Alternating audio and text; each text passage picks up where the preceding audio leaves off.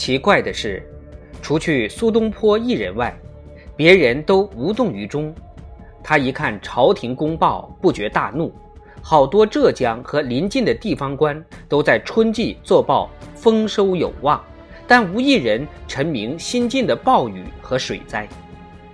苏东坡骤准以修缮官衙的款项购买食米，因为救饥荒第一。六个月以前，他奏请拨给五万贯购买食米，杭州当分得三分之一。朝廷是把钱拨下来，但邻省一个名叶温叟的税吏把苏东坡应得的款额剥夺了。钱一到，人人都想分润，但是目前却无人肯呈报灾情。苏东坡在一道密奏太皇太后的本章里曾说：“臣近者每官抵报，诸路监司多是于三四月间。”先奏雨水云条，苗价风貌，及至灾伤，须待恶福流亡，然后奏之。此有司之常态，古今之通患也。他请朝廷下令调查全部灾区，倘若他的担心实属过虑，如果其他官员与他看法不同，要他们签报担保来东不会有饥荒发生。人民不会挨饿。有一名官员名叫马坚，苏东坡屡次写信有事与他会商，因为此事需与各地区配合协调。但是此人回信说他正忙于他事，他将因公外出，冬日时可返航。苏东坡在给他正在浙东为官的一位好友钱协的一封信里说：“虽子公旦西道。”然此大事得聚义乃济，数社之劳，譬如来一看朝，亦自家事。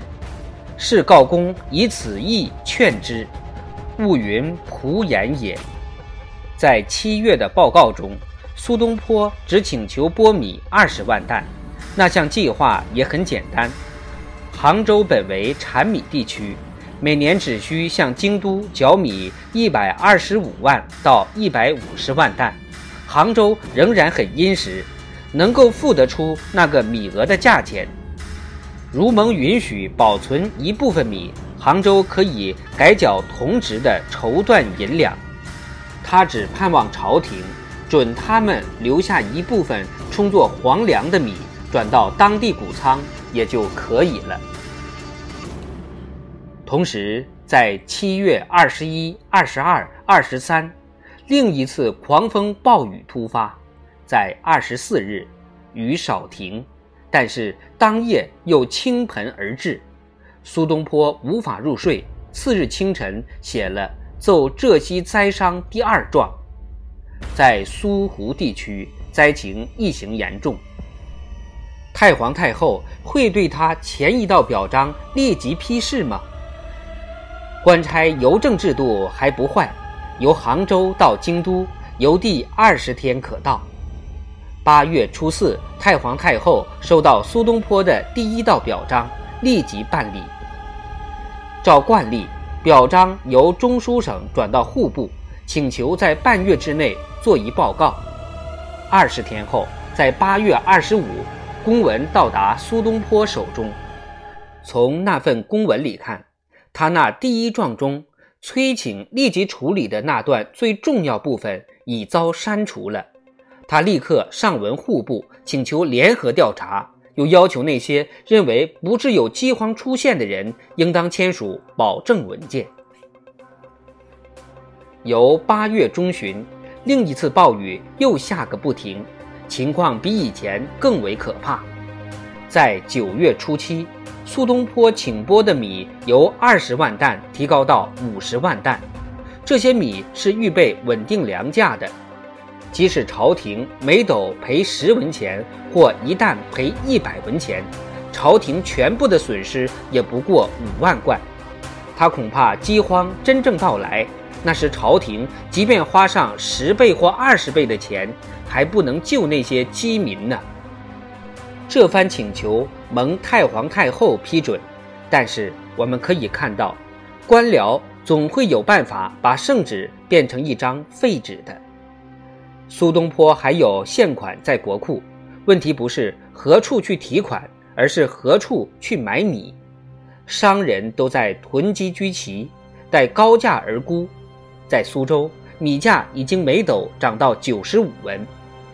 苏东坡说要买米，但是买不到多少，他也不过这儿买到三千斗，那儿买到三千斗，如此而已。临近地区的官员因为价高不愿买米，苏东坡认为官方应当到市场去，付出商人提出的价格。准备赔钱卖出，时间已嫌不足，再过几十天，新收的稻子也快卖光了，情况还是很坏，甚至临近各地也是一样。苏东坡在失望之下，在九月后半月又修一道表彰，请求朝廷命官员在河南、安徽买米，储存在扬州。以备在饥荒来临时发予湖泊地区的灾民。他的计划是：米要存在途中地方，万一不需要，仍可再运往京都。杭州则可以用同等值的钱货代替每年的贡米。他的所请又蒙批准。太皇太后为此办法拨了一百万贯钱。东坡在此道表彰的附奏中说。今年灾伤十倍去年，但官吏上下皆不乐减放，讳言灾伤。只如近日秀州嘉兴县，因不受诉灾伤词状，致踏死四十余人。大帅所在官吏皆同此意，但此一处已踏死人多，独张漏耳。太皇太后若信赖官吏的报告。永远不知实情。他提醒太皇太后，前后曾有五十万人饿死，因为有钱无米。若来年人户原不确实，不须如此破化，则臣不合过当张皇之罪，所不敢辞。纵被诛遣，终咸于有灾无备，做事人死而不能救也。百万拨款的结果是这样：钱是在，但是没有买米，他的五十万担米也被人剥夺了。苏东坡和朝廷算账，官方坚称三十六万担米已经拨下来。苏东坡坚称，在三十六万担之中，元佑四年的二十万担不应当算在元佑五年之内，而且。他上表呈请时，十六万担已经在官仓之内了。圣旨拨款若干是一件事，能通过官僚的手脚又是一件事。他在对杭州官僚的长期作战中，曾写信给好友孔平仲说：“谁肯少助我者乎？”苏东坡的计划是在那年冬天出卖官米。果不出他所料，米价飞涨。冬季一到，他开始出卖官仓存米。但是在元佑六年二月，他被调离杭州，又被召至京都充任翰林学士。他离杭州时所做的事尚未完成，他写信给继任的林太守，请他与所有的官员联系，以做决定。他告诉林太守，在前一个月。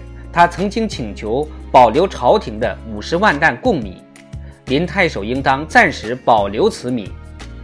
林太守以等待前任苏太守最后上朝廷表彰的批示为借口，当然可以将借来进京一事安然拖延一段时日。那批米如不急用，到六月再送出也不算太迟。苏东坡在赴京途中。顺便看看苏州及邻近各地的洪水灾区，以便与各省同僚会商办法。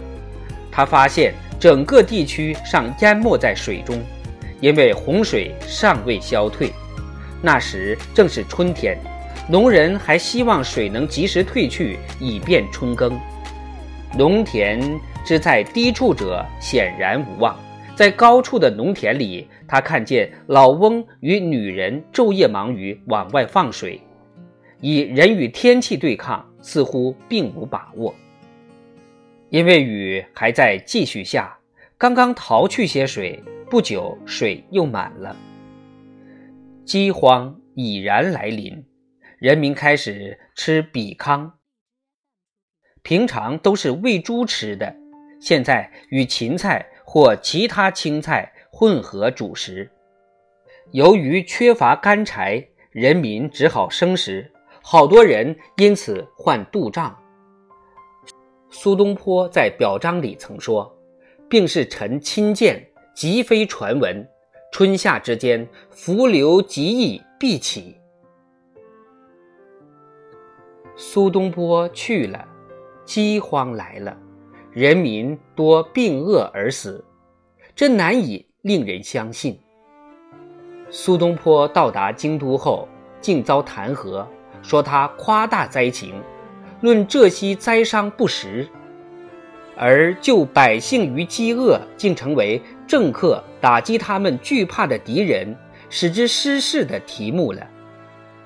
就朝廷而论，京都之内自然没有饥饿问题。湖泊地区也还有半数人民尚未饿死呢。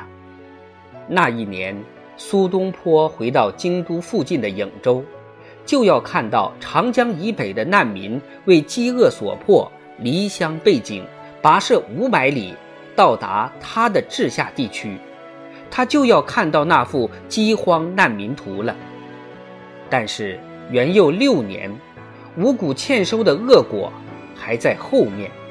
次年的饥荒就成了大灾大难。